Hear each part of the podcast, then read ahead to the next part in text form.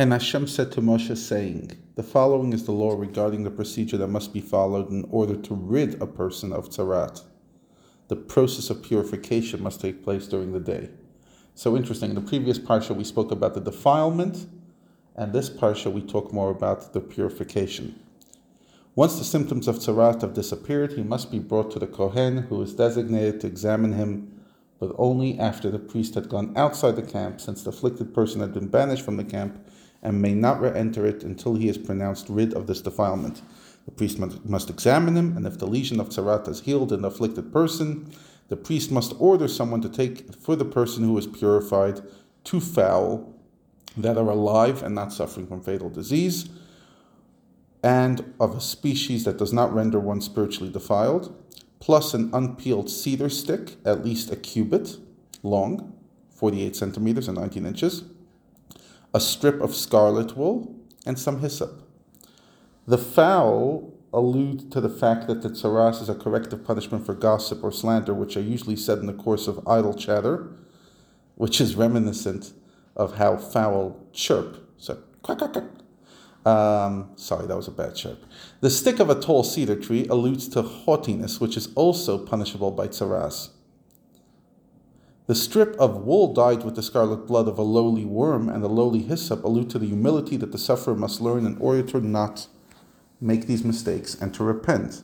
The cedar stick and the hyssop must be bound together using the excess length of the strip of scarlet wool.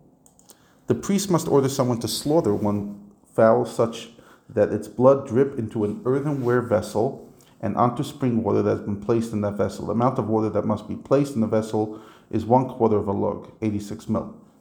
And more than this will dilute the fowl's blood to the point that it will no longer be discernible in the water. Even though this fowl is from a species normally permitted for consumption and was slaughtered properly, you may not eat it. In order to prevent anyone from eating it, it is buried immediately after being slaughtered.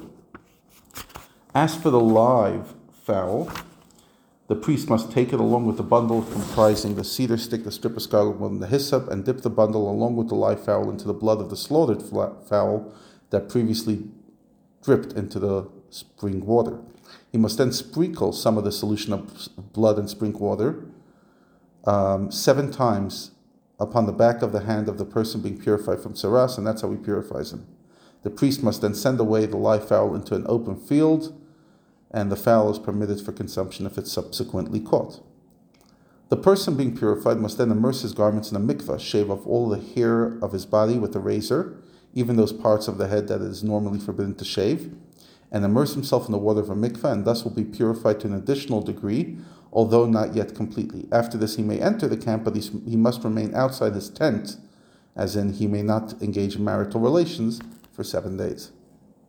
On the seventh day, he must again shave off all his hair, but this time only the hair which is similar to the one on his head, beard, eyebrows, as in he must shave off all his hair from the parts of the body that are usually visible.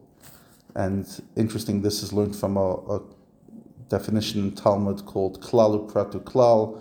Basically, when the Torah sometimes gives a general rule, then detailed then general rule we learn various laws. There's another way of learning things which is called ribui miut ribui. Um, when the Torah adds a lot of details, then diminishes detail, then adds details, then we basically learn certain processes accordingly. The point is that what I just said, which hairs have to be cut off, is not literal in the Torah, but it's the way the Torah understands it, the, the way the sages understand it based on these principles. He must then again immerse his garments and immerse his flesh in the water of mikveh and thus be purified to an even greater degree, although still not completely. On the eighth day, he must take two unblemished male lambs in their first year and one unblemished female lamb in its first year, in order to sacrifice them, one as an olah and a offering, one as a guilt, a guilt offering, a chatat, and one as a sin offering, an asham, respectively, as will be described presently. All three of these offerings require accompanying grain offerings and wine um, for pouring, for libation, even though, as you will be taught later, guilt offerings and sin offerings are not generally accompanied by grain and wine offerings. Therefore, in addition to the three animals, um, the person being purified must take three tenths of an ephah of fine flour, with each mixed with a quarter of a hin of olive oil as a grain offering, This is measurements we spoke about in the previous parsha. In addition, he must take one lug of olive oil for the purification rites, as will be presently described. The Kohen who is performing the purification must position the person together with all these items outside the tent, the entrance of the of the Mishkan, within the courtyard, but outside the Mishkan. Um, since the the person cannot yet actually enter the tabernacle precinct, since he is not completely purified. The priest must take one male lamb and bring it into the courtyard in order to sacrifice as a guilt offering along with the oil, log of oil. Before slaughtering the lamb, he must wave them as a wave offering before Hashem.